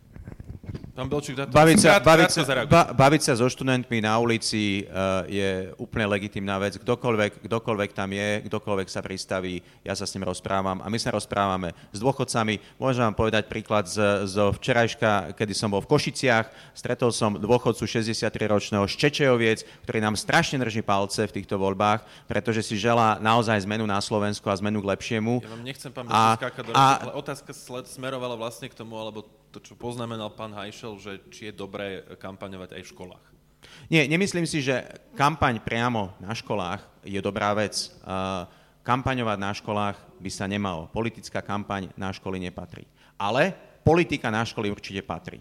To, čo si myslím, je, že potrebujeme podstatným spôsobom zmeniť zákon, a upraviť toto oveľa jasnejšie v zákone. Politická diskusia politika na školy patrí, práve preto aj kvôli tým otázkam, ktoré tu máme. Ak sa chceme vysporiadať s dezinformáciami, ak chceme naozaj, aby študenti rozlišovali hoaxy od faktov, tak potrebujeme mať aj kvalitnú diskusiu o politike a to sa nedá robiť bez politikov aj na školách. Ale politická kampaň, politická agitácia na školy nepatrí. Dobre. Môžete krátko zareagujte, pán Rudolf? K tej otázke, tej asi otázke. pôvodnej chcete, áno, chcete tej, odpovedať. Áno, Nech sa páči. Chcel by som povedať. Tak moje skúsenosti, my chodíme ako strana SAS eh, po 27 mestách, eh, kde kampaňujeme vlastne celé popoludne. Večer máme takú talk show. A moje poznatky zo so stretnutia s ľuďmi sú mm, skôr také, ako ste povedali vy, že mnohí, teda väčšina nemá šajnu, čo je to Európsky parlament, aké sú jeho kompetencie. To, čo tu počúvam e, z úst pána Bilčíka, nie celkom sa s tým môžem stotožniť, pretože Európsky parlament, nemyslím že poslanci Európskeho parlamentu môžu výrazne ovplyvniť to, aby na Slovensku boli lepšie nemocnice. Ale budiš. No, e, naozaj ľudia nevedia, majú málo informácií, nepoznajú kompetencie, nepoznajú ani poslancov, a či študenti, či dôchodcovia. Keby som sa tu možno opýtal, povedzte, vymenujte 14, eh, alebo vymenujte, koľko poznáte súčasných europoslancov za Slovensku. Za Slovensku. Nechcem podceňovať naše publikum, ale poviem vám pravdu, ja ich neviem všetkých vymenovať a neviem, či by sa tu teda našiel niekto, kto by vymenoval 14 europoslancov. Veľmi krátko a, a pôjdeme ďalej. Odpoviem teda, ešte mám, mám čas a myslím, najviac z pánov. Tak kandidáti trošku, tu majú, aby ste vedeli čas, ktorý sa im meria, aby mali áno. približne rovnaký tak, čas na Tak chcel by, som, chcel by som povedať, že e, myslím si, že je to dôsledok, a teraz, pán Katuška, to je trošku možno na vás, je to dôsledok aj, aj e, slabej práci médií, pretože málo sme videli europoslancov. Vidíme málo europoslancov v médiách, v diskusiách, e, o, málo sa hovorí v, v, televízii, v rozhlase o, o e, poslancoch, o tom, ako sa, aké procesy prebiehajú v Európskom parlamente. Napríklad som sa pýtal mladých ľudí, idete, chodíte na dovolenku do zahraničia? Áno, chodíme a viete, že už ne, neplatíte roaming? Áno, vieme. Viete, koho je to zásluha? No nevieme. No a napríklad to je tiež zásluha ja, Európskeho ja parlamentu. Som... Takže e, ja si myslím, že málo ľuďom vysvetľujeme, súhlasím s tým, treba vysvetľovať, e, treba hovoriť, e, treba mobilizovať, ale nie mesiac, dva, tri pred, pred európskymi voľbami, ale počas celých, celého, teda počas celého mandátu, Rozumiem. počas vždy a treba naozaj musím, súhlasím aj s tým, že e, politická kampaň nepatrí na školy, ale politika áno a aj na školách by sme mali, mali študentov mladých učiť. Ja tiež, ja tiež úplne súhlasím, že politická kampaň nepatrí na školy, ale tá, túto otázku som položil do plena práve kvôli tomu, a som rád, že pán Bilčík povedal, že nepatrí, lebo práve, že mnohí kandidáti, a myslím si, že aj z vašej koalície po školách chodili a kandidujú teda vo voľbách do Európskeho parlamentu. Áno, ďakujeme za statement. Pán Bilčuk, môžete krátko, ale už ste sa k tomu vyjadrili. Jednu vetu, ak, ak, ak veľmi Myslím, musíte... že som to povedal veľmi, veľmi jasne, takže zopakoval by som to, čo tu bolo povedané. Ďakujem. Nikto z našej koalície na školách nekampaňoval. Bodka. Ďakujem pekne. Uh, ja som sa vás preto pýtal túto otázku, že či je podľa vás, e, ako, vám odpovedali vlastne tí ľudia na ulici, že naozaj tá vedomosť zložitého fungovania tých procesov medzi inštitúciami je náročná. E, Carnegieho inštitút v Bruseli e, napísal takú štúdiu alebo taký komentár a, a vlastne nachádza také dva problémy, že je, v prvom rade je veľmi náročné vyhodnotiť výkonnosť a výsledky jednotlivých poslancov po tých piatich rokoch, preto je potom ťažké ako keby predať tú prácu, že čo vlastne dosiahli. Sú tu rôzne práce v komisiách, nejaké, nejaké stretnutia a podobne, čiže veľmi ťažko uchopiteľné. A nakoniec možno ten návrh, ktorý sa pripravuje roky, lebo toľko trvá e, proces e, európskeho, ten legislatívny proces v Únii, nakoniec toho nemusí byť nič. A že druhý problém je vlastne e, skôr taký inštitucionálny, alebo teda rozložením tých síl, že doteraz v podstate dekády platilo, že hlavnú, hlavné slovo v Európskom parlamente majú socialisti a ľudovci a v zásade bolo plus, minus, keď to trochu zbagatelizujeme, jedno, ako tie voľby dopadnú, aj tak vlastne najdôležitejšie hlasy mali tieto dve frakcie a tí ostatní ako keby boli trochu ponechaní bokom. Čiže e, moja otázka vlastne smeruje k tomu, že či to nie je vlastne sizifovská práca presviečať ľudí, že e, čo vlastne robí europoslanec, ako môže čo urobiť. Pán Bilčík, vy už viem, že asi tretíkrát, čo vás ja počúvam, hovoríte o nemocniciach. A nebolo by možno korektnejšie povedať, že my pracujeme v komisiách, e, snažíme sa o nejaký spoločný výkon, ale jednoducho sme len malé koliesko v tom stroji a úprimná je vlastne odpoveď, že e, nevieme vám ukázať toto, hoto, túto hotovú stavbu, že za to môžem ja. Pán Bilčík. Pozrite sa, máme tu aj otázku napríklad do článku 13, ktorý je široko diskutovaný. Sú veľmi konkrétne legislatívne návrhy, o ktorých ten europoslanec rozhoduje. A bude za, alebo je proti, alebo sa zdrží. Čiže myslím si, že hovoriť o tom, že za tých 5 rokov práce nedá sa ukázať, aké má ten človek postoje, za čo sa postaví, proti čomu je, čo je jeho kľúčová agenda. Súvisí to aj s jeho aktívnou komunikáciou, súvisí to aj so zázemím, ktoré má v rámci politických strán, v ktorých funguje nielen v tých skupinách Bruseli, ale aj doma pretože si myslím, že jedna z vecí, ktorá mnohým tým poslancom Európskeho parlamentu zo Slovenska chýba alebo chýbala doteraz, je silná politická reprezentácia a silná podpora politických reprezentácií tu doma. Viete, tá komunikácia sa dá cez médiá, ale myslím si, že kritizovať médiá je veľmi jednoduché, e, keď ste v politike. E, oveľa by som povedal, podstatnejšou úlohou je, aby tá politická komunikácia bola na úrovni politických strán, aby tí europoslanci boli súčasťou politickej komunikácie tých politických strán. A preto my dnes posielame na tú kandidátku ľudí, ktorí majú silné postavenie v tých politických stranách, ktoré formujú našu spoločnú koalíciu. Takže toto si myslím, že je jedna vec. A ešte poznámka k tým nemocniciam. Viete, ten poslanec má dneska veľký dosah na rozpočet. My budeme schvalovať a rozhodovať o budúcom finančnom rámci Európskej únie na najbližších 7 rokov. A je veľmi dôležité, akým spôsobom sa nastaví aj e, fungovanie a tok fondov Európskej únie. A to sú práve tie mechanizmy, cez ktoré vieme mať vplyv potom aj na lepšie využitie tých peňazí z Európskej únie pre ľudí tu. Či už na lepšie investície v našich školách, škôlkach, alebo aj v tých nemocniciach. Takže áno, ten mechanizmus toho vplyvu toho poslanca... Nepriamo existuje. Ďakujem, existuje. Že ste, ďakujem, že ste e, vlastne trochu načrtli aj vlastné priority. A pán Hajšel, reagujte na moju otázku, ale zároveň teda môžete odpovedať aj na to, že čo je teda vlastne, povedzme, jedný, jedna alebo dve hlavné priority, s ktorými vy kandidujete do Európskeho parlamentu? Uh, pokiaľ ide o vašu otázku, tak samozrejme Európsky parlament má dnes obrovský vplyv. Tam nejde iba o to schvalovanie legislatívy, kde je hráč, ktorý už bol postavený takmer na roveň s radou, to znamená členskými štátmi, ale tam ide aj o to skurtínovanie, či aj kontrolu toho, čo, čo Európska komisia robí, čo sa robí na, na rade a podobne. Hej. Tam ide o schváľovanie rozpočtu. Toto všetko sa zvyšovalo postupne. A teraz, keď si položíte inak otázku, kde Európsky parlament e, rozhodol inak, ako bolo navrhované, kde zlepšil, tak zistíte, keby ste si zobrali mnoho, viacero, možno že 10-15 direktív sa dá menovať hneď, kde Európsky parlament v podstate urobil ten rozdiel od toho pôvodného návrhu Európskej komisie práve v prospech občanov a možno neprospech oligarchov alebo neprospech veľkých monopolov. Ano, len v Čiže to sa je zhodujeme v tom, len ja Ale nemáme snažím, tu priestor na to, ja si nechcem tiež krátnuť svoj priestor. Len sa poukázať na to, že je to akási práca v mravenisku a ťažko ano, povedať, ktorý z lebo keď ste vy hovorili, že keď sa hodnotia europoslanci, vy vy môžete mať akýkoľvek benchmarking, že čo použijete na to, teda ako ich zhodnotíte, či ich vplyv, či ich mediálnu prezentáciu, alebo ich vplyv v rámci veľkej frakcie, alebo ich odbornosť. Čiže je toho veľa, každý poslanec, myslím si, že sa zameriava na inú, iný aspekt tejto práce a tým sa vie lepšie predať.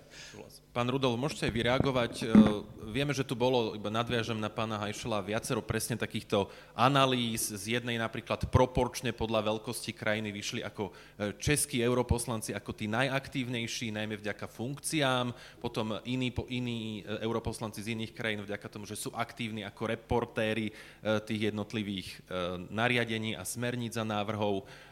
Vieme, že zo slovenských pani Beňová je najaktívnejšia, pán eh, Maňka zase, že je vlastne kvestorom, alebo teda bol kvestorom, čiže bol súčasť predsedníctva Európskeho parlamentu, najvyššie postavený slovenský europoslanec. Možno aj toto je cesta, ako, ako predávať eh, tú pozíciu, pán Rudol. Áno, súhlasím s tým, že je to práca v mravenisku, ale každý ten europoslanec a každý politik je v podstate špecifický, každý má nejakú svoju agendu a súhlasím s tým, že nie je to len hlasovanie alebo eh, pripomienkovanie nejakých nariadení, smerníc, ale Môže to byť aj vlastná iniciatíva poslanca. Eh, ja na tomto napríklad chcem stávať, mám predstavu, že keby som bol zvolený, tak eh, určite by som eh, robil aktivity alebo staval svoju činnosť na aktivitách z vlastnej iniciatívy, to znamená, možno by som robil skôr nejaké školenia, semináre ohľadom eurofondov, eh, by som, by som, sledoval, eh, by som sledoval, ako sa vyvíja čerpanie v jednotlivých členských štátoch, ako, ako je to s korupciou, s klientelizmom v týchto štátoch, by som na to upozorňoval komisiu, by som sa dotazoval v komisii, tak ako napríklad Richard Sulík sa dotazoval v prípade ministerky, ministerky Matečnej, respektíve v prípade toho, toho 2,5% odvodu pre reťazce, bol, e, navštívil niekoľkokrát komisárku a nakoniec ten 2,5% Budete kráčať odvod... v šlapajach Richarda Sulika trošku. E, v tomto určite je pre mňa ako podnetný Rozumiem. E, a, a ta, takto by som si ja svoju činnosť predstavoval. Je to ťažké, súhlasím s tým, je ťažké tú, tú činnosť europoslanca nejakým spôsobom v tom ravinisku, ako ste to nazvali, presne kvantifikovať, že toto, toto, toto je zásluha tohoto europoslanca, ale samozrejme, ako som povedal, ja by som skôr tej vlastnej iniciatívy a tej vlastnej činnosti venoval priestor, pretože eurofondy sú práve o tom, bolo tu spomínané, že prichádza na Slovensko viac ako 13 miliard, v roku 2021 až 2027 e, nový europarlament čaká čaká nový, nové 7-ročné obdobie, nový rozpočtový rámec, to znamená, tam treba negociovať, tam sa treba stretávať, tam treba pripraviť kvalitnejšie, lepšie nariadenia pre čerpanie eurofondov, Ďakujem. aby potom sme mohli mať aj lepšie nemocnice. Tam, takto za sa to dá. Priority. Pôjdeme ďalej potom aj na vás, pán Bielčík, pokračovať už v tých politikách konkrétnych, ale ak je tu nejaká otázka v tejto sále, tak teraz je dobrá príležitosť, že komu hodíme tú kocku, do ktorej by sa mohol niečo spýtať. Máte niekto záujem položiť otázku? Tam vzadu, slečna v zelenom. Dobre, ďakujem. Ja som sa chcela spýtať, Uh, jeden politik povedal, že práve tie európske voľby sú veľmi o tom, že ľudia skôr vyjadrujú svoj názor na národnú politiku ako na tú európsku. A či náhodou aj kandidáti na europoslancov nerobia to podobné, že do toho veľmi pletú tie národné otázky, napríklad aj mám pocit, že aj PS spolu do toho veľmi ťahajú práve tie národné veci, alebo že sa nezamerajú tak viacej na tú Európsku úniu. Alebo že sa vyčíta ešte Kotlebovcom, že idú do Európskeho parlamentu, aj keď vlastne chcú vystúpiť. Ale potom spraví Igor Matovič alebo pani Nikolsonová to, že reálne možno nechce ísť ani do toho Európskeho parlamentu. Či to aj títo politici neberú tak veľmi na ľahkú váhu. Ďakujem veľmi pekne, to boli vlastne dve otázky páni, čiže jedna ako keby, uh, že ako vlastne majú ľudia pochopiť, keď niekto kandiduje a o rok môže kandidovať do iného pléna, a potom tam bola ešte tá, tá prvá otázka, pán Belčík, budete reagovať asi vy prvý. Domáce témy. Ďakujem, ďakujem veľmi pekne. A, a je, to, je to skvelá otázka. Myslím si, že to ukazuje aj na ten problém, ktorý máme dlhodobo v slovenskej politike v spôsobe, ako diskutujeme o európskej politike a Európskej únii. A pretože z Európskej únie si v posledných rokoch mnohí politici vyrobili falošného nepriateľa. To znamená, často poukazujú na zlyhania, vlastné zlyhania, ako niečo, za čo môže Európska únia a úspechy, ktoré sa tu dejú, si, si pripisujú výsostne ako svoje vlastné.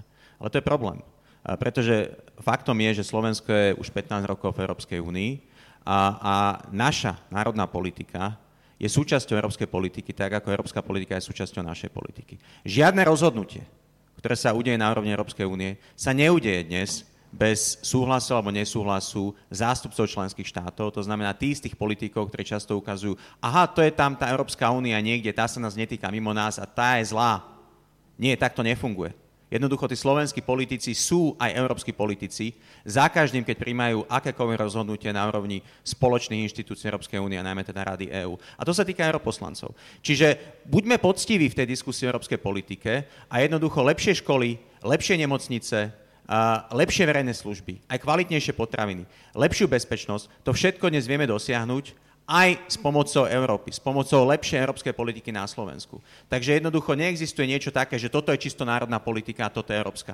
To sú spojené váhy, spojené misky a, a takto to funguje v iných členských štátov a my sa chceme o tomto baviť veľmi poctivo. To znamená, my prinášame riešenia a chceme priniesť riešenia do slovenskej politiky. A vieme, že nebudú jednoduché ale bez toho, aby sme ich začali prinášať a menili už aj tú diskusiu o tej európskej politike v týchto voľbách, tak sa nepohneme. Pani, môžete sa vy pokúsiť o odpoveď. Pán Bilčík, vy ste aj teraz opäť domáce témy, ako keby tam predostreli a problémy do tej európskej problematiky. Ale oni sa riešia na úrovni Európskeho parlamentu. Jednoducho toto sú spojené misky, spojené nádoby.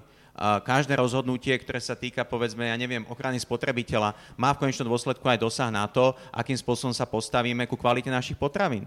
Eh, finančné rozhodnutia majú dosah a ich alokovanie, respektíve využitie na to, ako fungujú povedzme aj vedecké inštitúcie na Slovensku, školy, škôlky, alebo povedzme tie nemocnice. Ďakujem za vysvetlenie. Pán Rudolf.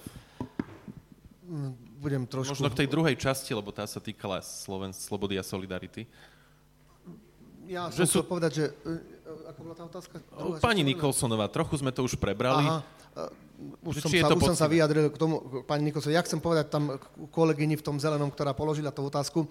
Pani kolegyne, ja s vami súhlasím. Ja s vami súhlasím. Ne, nazývam vás kolegyňa, študentov nazývam kole, kolegami, tak dúfam, že vám to nevadí. E, ďakujem pekne. E, ja s vami súhlasím, že e, ľudia vnímajú e, tú politiku domácu a, a, a tak, ako to vnímanie tej domácej politiky pretavia. Ja si myslím, že sa to pretavilo aj v prezidentských voľbách a to isté sa pretaví teraz aj v európskych voľbách. To je také moje, môj uh, názor, moje vnímanie. Áno, máte pravdu, že proste uh, skutočne tak, ako to funguje na Slovensku, tak potom tých politikov chceme poslať aj, aj, aj, aj do Bruselu. Takže uh, v, tomto, v tomto ja s vami súhlasím.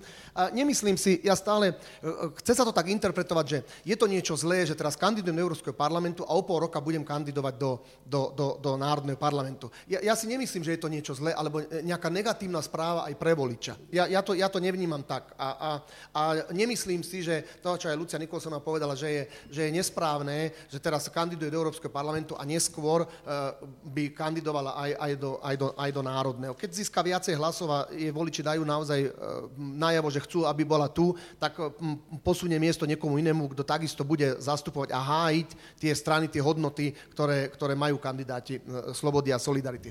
A ja si dovolím teda ešte, do, do, keď tu má byť diskusia, ja uh, musím, už to trikrát odznelo od pána Bilčíka, musím sa oradiť voči tomu. Ja celkom nesúhlasím s tým, čo pán Bilčík tu prezentuje v, v tom pohľade, že uh, respektíve nesúhlasím, chcem povedať, že to, čo, to, čo hovoríte, je, je, súhlasím s tou filozofiou, ale to nie je kompetencia Európskeho parlamentu. Nemôžeme vydávať, že uh, to Európsky parlament, aké tu budú nemocnice, aké tu budú diálnice, aké tu, to je vecou uh, Európskeho parlamentu, lebo schváli nejaký, nejaký rámec a má to na nás vplyv. Áno, má to na nás vplyv dovtedy, pokiaľ uh, Európsky parlament schváli rozpočet na určité programové obdobie a to je aj moja argumentácia, keď hovorím, hovoria mnohí uh, kritici, že eurofondy uh, nám priniesli len korupciu a klientelizmus, oni nám ju neprinesli.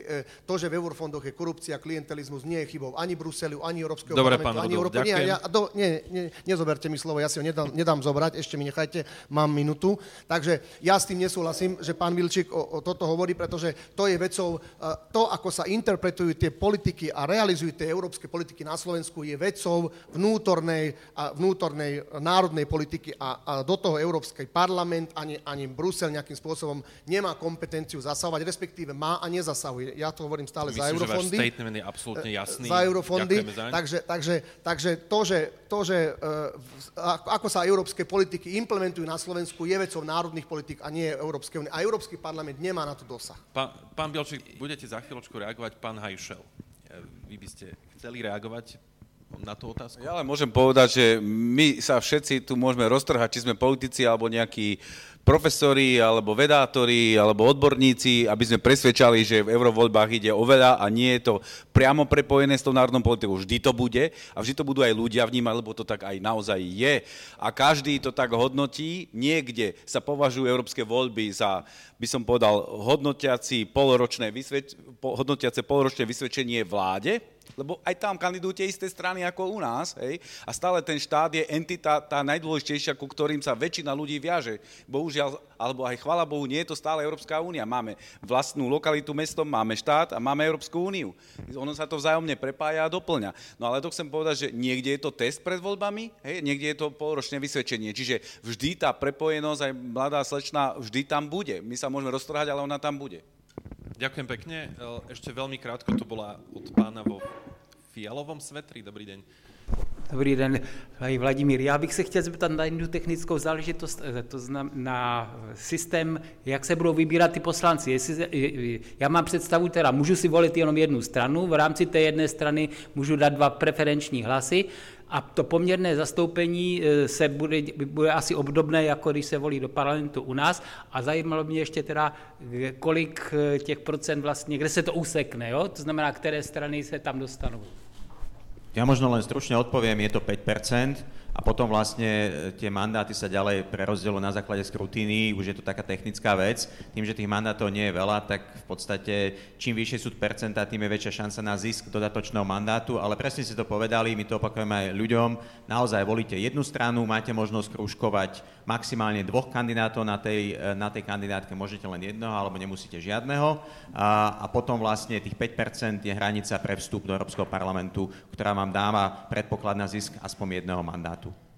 Pán Belčík, ďakujem aj vám, pane, za vašu otázku. E, využíme ten priestor, ktorý nám zostáva e, k tým jednotlivým sektorovým politikám. E, ak môžete byť stručnejší, prosím, buďte, ale je to na vás. A využijem teda otázky tak, ako to ľudí zaujíma. Životné prostredie sa rúti do záhuby.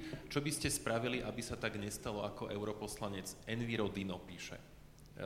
Pán Hajšel, vy máte najviac času ešte.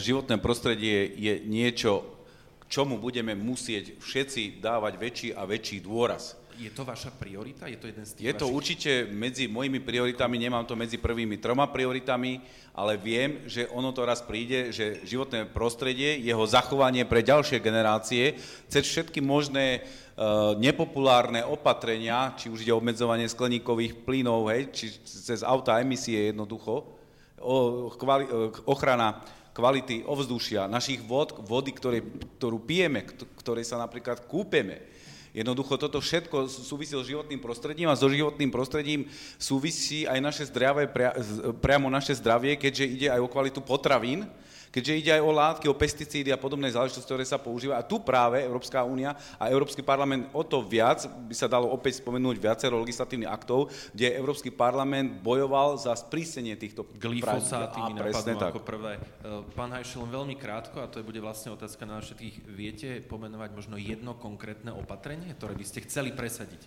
Veľmi krátko, konkrétne opatrenie. V oblasti životného prostredia. Oblasti, oblasti životného prostredia ja som za to, aby sa naozaj dbalo na to obmedzenie tých skleníkových plynov, to CO2, lebo to je, to je dosť dôležité, ale aj, aby sa ešte viac reštriktívne Európska únia postavila k používaniu takých vecí, ako sú herbicídy, pesticídy, glyfosáty a podobné záležitosti, ktoré majú obrovský dosah na naše zdravie, hlavne z toho karcinogénneho hľadiska. Keď hovoríte CO2, len doplňujúca otázka, čiže aj zatvorenie baní na Hornej Nitre. Pozor, to všetko, to všetko zase si samozrejme vyžaduje isté sprievodné opatrenia. Samozrejme, Za tých sprievodných opatrení no? určite. Ďakujem pekne, pán Bilčík. Životné prostredie, možno nejaká jedna konkrétna vec, ktorú by ste chceli... Ďakujem veľmi pekne, výborná otázka.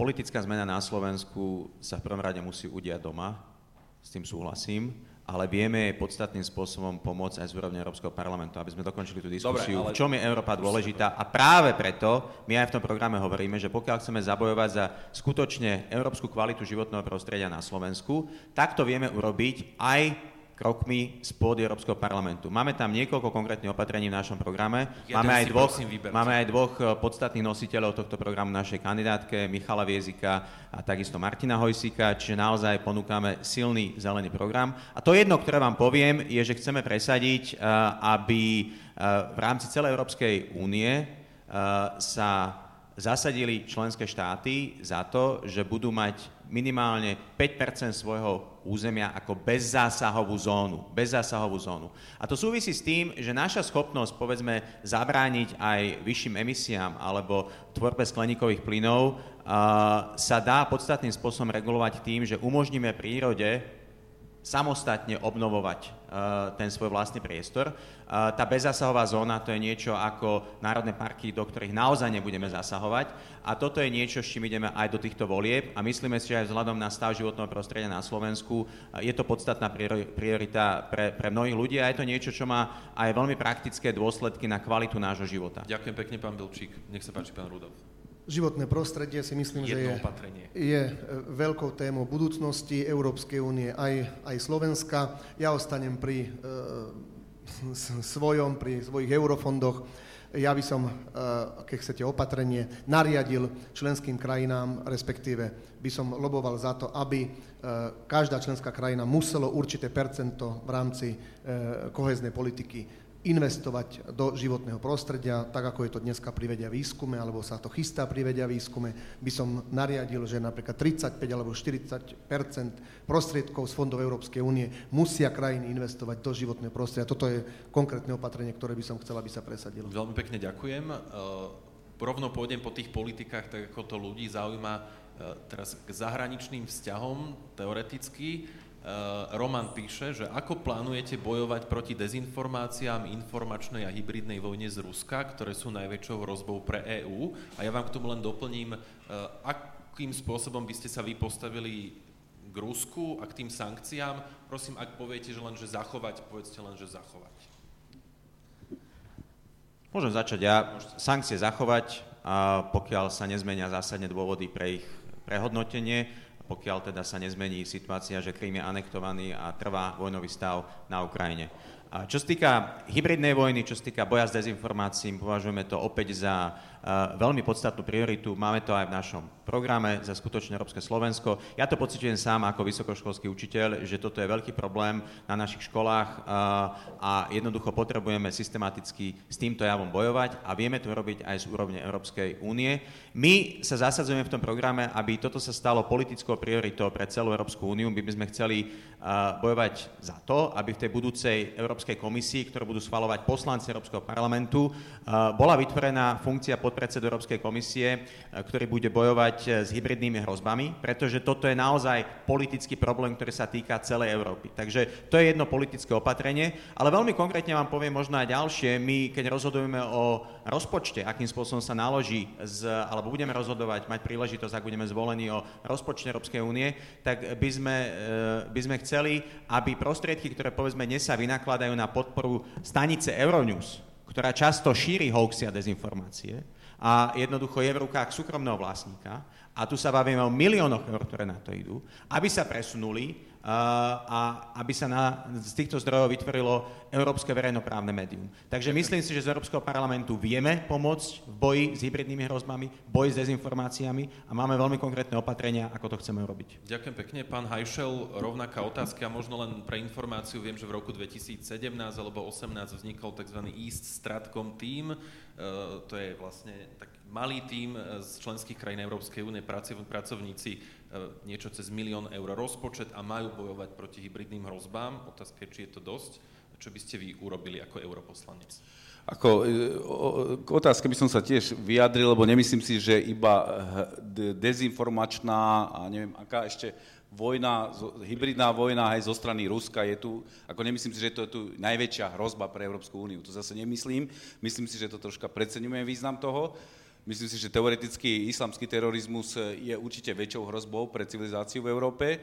V každom prípade e, sú dôkazy, že nejaká takáto vojna, nenazval by som to vojnou, ale isto e, schopnosť ovplyvňovať e, verejnú mienku v Európe zo strany Ruska je. Určite je, myslím si, aj zo strany iných štátov alebo z iných spoločností. Ide o to, aby sme ich odhaľovali hoaxy alebo poplašné správy, lživé správy, nepravdivé správy, mýty, ako viete, aj my sa tu rozprávame na Slovensku často, sa objavujú aj v našich médiách, aj, aj v zahraničných médiách, myslím európskych, alebo, alebo aj v CNN, alebo v ďalších médiách. Čiže naozaj ide hlavne o to, aby sme sa snažili cez vzdelávanie rozvíjať u mladých ľudí kritický e, úsudok, ten tzv. critical judgment, čo je veľmi dneska moderne požadované vo všetkých lepších spoločnostiach, aby ľudia sa naučili rozlišovať a hľadať tú pravdu. hybridnej vojny z Ruska, ktorú e, rozpoznáva aj NATO, aj Európska únia, to pre vás nie je ten hlavný problém z hľadiska informačných kampaní a propagandy a podobne. Ja hovorím, že je to problém, ale nemyslím si, že to je najväčšia hrozba, lebo otázka bola, že to je najväčšia hrozba pre Európsku úniu. Aj to hovorím, že to si nemyslím. Nie. Ďakujem pekne, pán Hajšel. Pán Rudolf. Tá otázka bola, či zachovať, tak zachovať. Tá otázka znie, ako by ste ako europoslanec naložili s problematikou hybridnej vojny a dezinformačných hrozieb z Ruska? Na, Sankcie áno, nie, môžete povedať na úvod. Sankcie teda áno, ne, nechať. Ako by som naložil, no sám ako europoslanec by som sa určite snažil uh, poskytovať kvalitné a pravdivé informácie Európskej únie o činnosti a čo sa týka aby sa to dialo, alebo ako to riešiť na inštitucionálnej úrovni, tak určite tých možností je viac, aby som to nechal na odborníkov. Treba samozrejme voči, voči týmto dezinformáciám bojovať. E, myslím si, že niektoré konšpiračné weby treba zakázať. Dnes už prichádzame k tomu naozaj, že tá, tá sloboda má tiež svoje hranice a nie je možné nejakým spôsobom, e, keď vieme o médiu, že je konšpiračné, že šíri hoaxy a, a, a tak ďalej. Proste Európska únie by mala zasiahnuť. Dnes už štáty zasahujú v, týchto, pri týchto problémoch. A myslím si, že Európska únia by sa mala k tomu postaviť. Práve to, čo som povedal, síce mi toto bolo, že ne, ja som nekritizoval médiá, ale som len chcel povedať, že ako sú milióny e, eur dávané do rôznych zbytočných projektov v rámci únie, tak mali by byť skutočne milióny dávané do kvalitných informácií a už tie informačné toky e, a tie informačné možnosti, tých je nespočetne veľa, na to sú odborníci. A keby toto bolo, posledná veta k tomu, keby toto bolo, že by o Európskej únie bolo pravdivo, kvalitne informované aj na Slovensku, tak si myslím, že aj tá účasť v eurovoľbách by bola o mnoho vyššia. Pokiaľ, pokiaľ ide o tú druhú časť otázky, lebo to som, ste sa ma potom už nepýtali o tie sankcie s Ruskom, tu treba aj povedať jednu vec.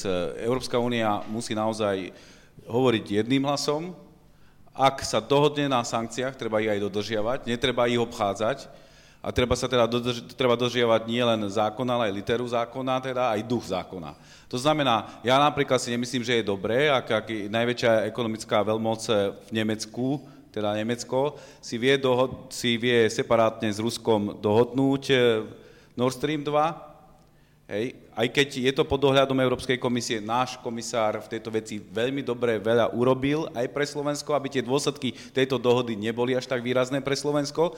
Na druhej strane e, napríklad Mercedes otváral e, v Ruskej federácii veľkú pobočku, čiže hovoríme o sankčnom režime, tak ho dodržujme, alebo potom sa dohodneme na tom, čo naozaj vieme dodržiavať. A ešte chcem povedať aj B k tomu, E, sankcie OK, ale veďme aj konštruktívny a kritický dialog s Ruskom, kde mu budeme hovoriť, čo sa nám tam nepáči, ale ten dialog veďme, tak ako s ním vedú tento dialog aj iné veľmoci na svete. Ďakujem veľmi pekne. Ja sa len pozerám na organizátorov, že tu nám zostáva tak ešte po 7 minút, že či to vyčerpáme, alebo či sa priblížime. Môžete hneď sekundu, či sa priblížime. Dobre, nech sa páči tu máte kocku, aby počuli ľudia aj Ďakujem. počúvajú cez stream, nech sa páči. Hy, hypoteticky už sedíte v Bruseli. Uvediem taký modelový príklad. Viete si predstaviť, o koľko by sa znižila nehodovosť v Európskej únii, keby sa zjednotila infraštruktúra, čo sa týka dopravy, jednotné cesty, jednotné značenie, nejaký jednotný systém riešenia križovatiek a toho. Sedíte v Európskom parlamente, príde táto diskusia, zahlasovali by ste za kompletný systém z pohľadu Európana, aby to bolo pre ľudí jednoduché, alebo z pohľadu toho národného, že koľko to štát bude a prečo by nám mal Brusel diktovať, aké budú značky, aké budú tieto veci.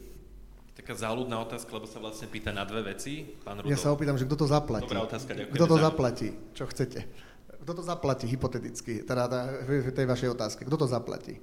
to, to, to unifikovanie dopravnej infraštruktúry. Kto to keď ide, keď ide o nehodovosť, čiže tým pádom o ľudské životy, tak si myslím, že na to zdroje by mali nájsť aj krajiny, aj Európska únia. Predsa ľudské životy sa merajú peniazmi?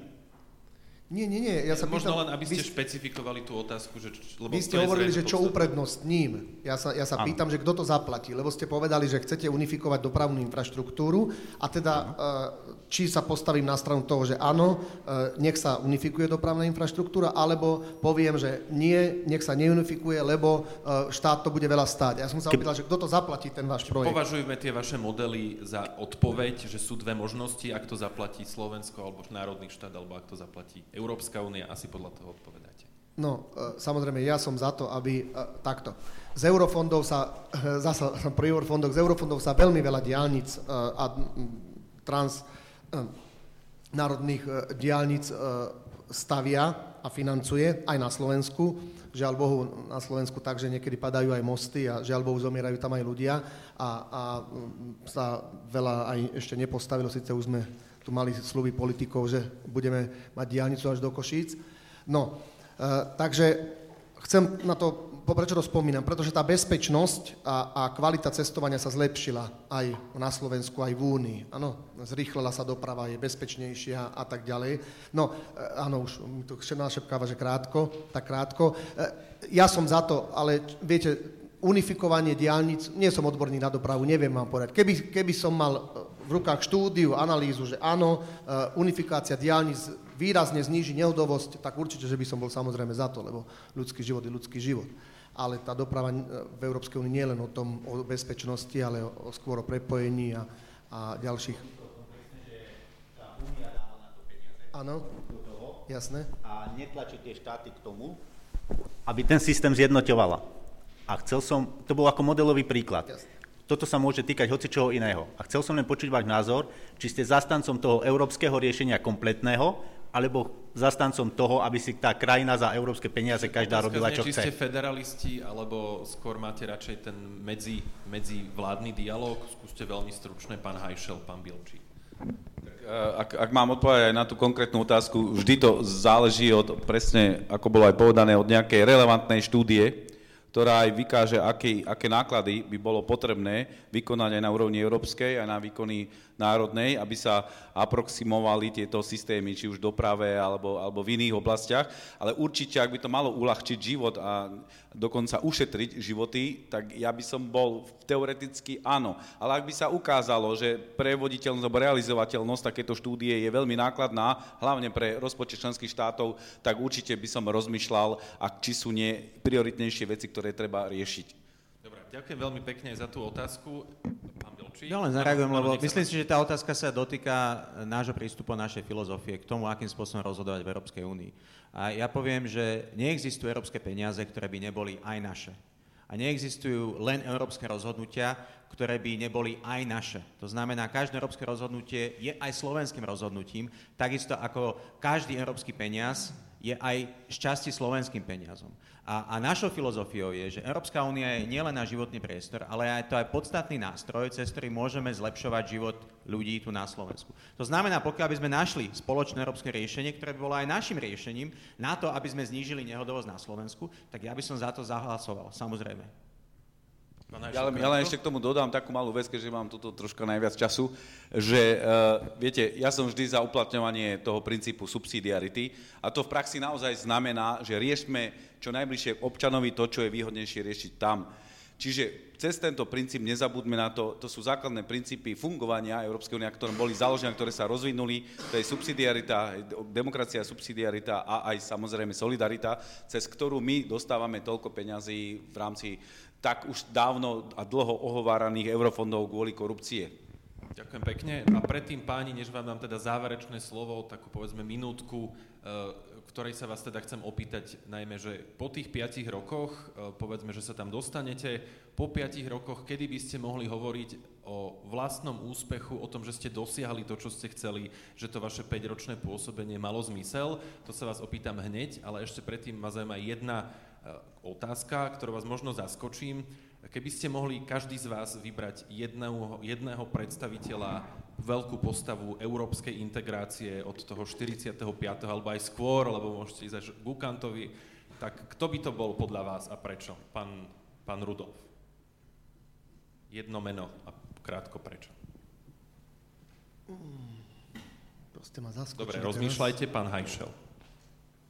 Ja, ja ne, neviem povedať tiež jedno meno, ale keďže ja si najviac vážim naozaj mier, stabilitu a kvázi to sú naozaj predpoklady pre prosperitu, tak ja by som spomenul jedného z otcov európskej integrácie, Roberta Schumana, pretože ak on naozaj navrhol, a to prešlo, a to bolo, aby dve najväčšie v tom čase proti sebe stojace veľmoci dali pod spoločnú kontrolu, pod spoločnú správu strategické suroviny, bez ktorých ťažko môžete viesť vojnu, ak ich nemáte pod kontrolou, tak podľa mňa toto bol záslužný čin. Ale takých by sme vedeli povedať Viacero, veľa. určite. Čiže pán Rudolf, je to Schumann tiež?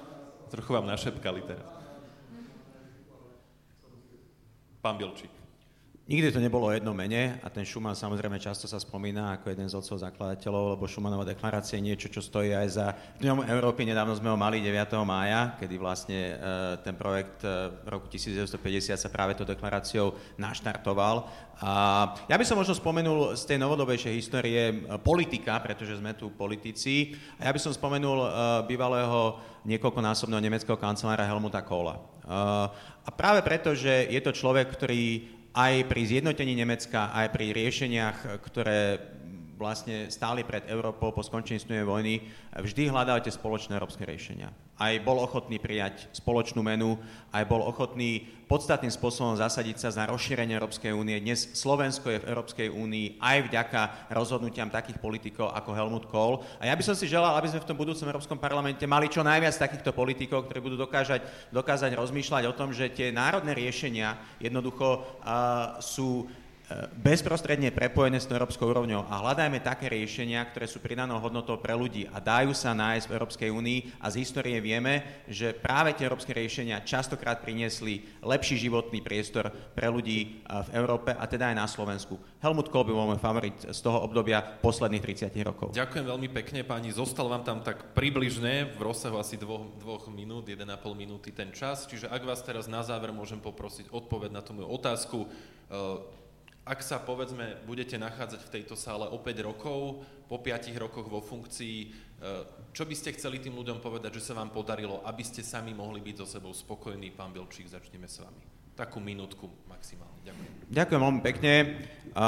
Ja do týchto volieb kandidujem ako odborník, ale aj ako učiteľ, um, ako človek, ktorý má e, dve deti a chce žiť v lepšej krajine. Takže ja by som bol spokojný, pokiaľ by sme tu o tých 5 rokov mohli povedať, že to Slovensko sa posunulo merateľne v tom, že tu máme skutočne európsku kvalitu nášho života, našich škôl, našich nemocníc, našich potravín, ale aj našej bezpečnosti a nášho životného prostredia. Ja by som bol spokojný, pokiaľ by sa mnohé z tých vecí, ktoré máme v našom programe, naplnili a myslím si, že budeme o to bojovať veľmi účinným spôsobom. Ak mám vypichnúť možno jednu vec, na ktorej mne podstatným spôsobom záleží, tak je to práve ten boj s tými dezinformáciami a hoaxami. Dúfam, že sa mi podarí presadiť viacero vecí, ktoré pomôžu s tým, aby sme mali aj na Slovensku poctivú verejnú debatu o európskej politike, ale vlastne o každej inej politike, pretože pokiaľ to robiť nebudeme, tak extrémizmus, fašizmus, a populizmus nás tu prevalcuje. Aj o tom, sú, o tom sú tieto voľby a ideme s tým do týchto volieb, aby sme zabojovali aj proti takýmto silám a ukázali ľuďom, že je tu nádej na inú,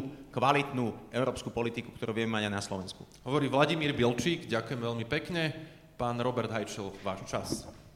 Uh, takže ja by som povedal asi toľko, že tiež nie som v podstate politikom, teda ja som teda nie som naozaj politikom, ja som bol a som eh, technokratom, eh, dá sa povedať eurokratom, keď chcete, eh, v podstate zodpovedným za komunikáciu, za európsku inštitúciu, ale určite budem rád, keď sa budem môcť pozrieť do zrkadla bez problémov, keď zostanem čestným, keď budem obhajovať tie hodnoty, ktoré obhajujem, keď naozaj sa nedám zlákať e, nejakými kšeftami ani na európskej úrovni, keď nepodľahnem žiadnym lobistickým tlakom. A keď sa mi podarí aspoň niečo zrealizovať toho, čo mám aj vo vlastnom programe a motom toho je odstraňovanie a znižovanie nerovností, pretrvávajúcich nerovností, lebo naozaj Európska únia je istý vlak, ktorý ide stále dopredu.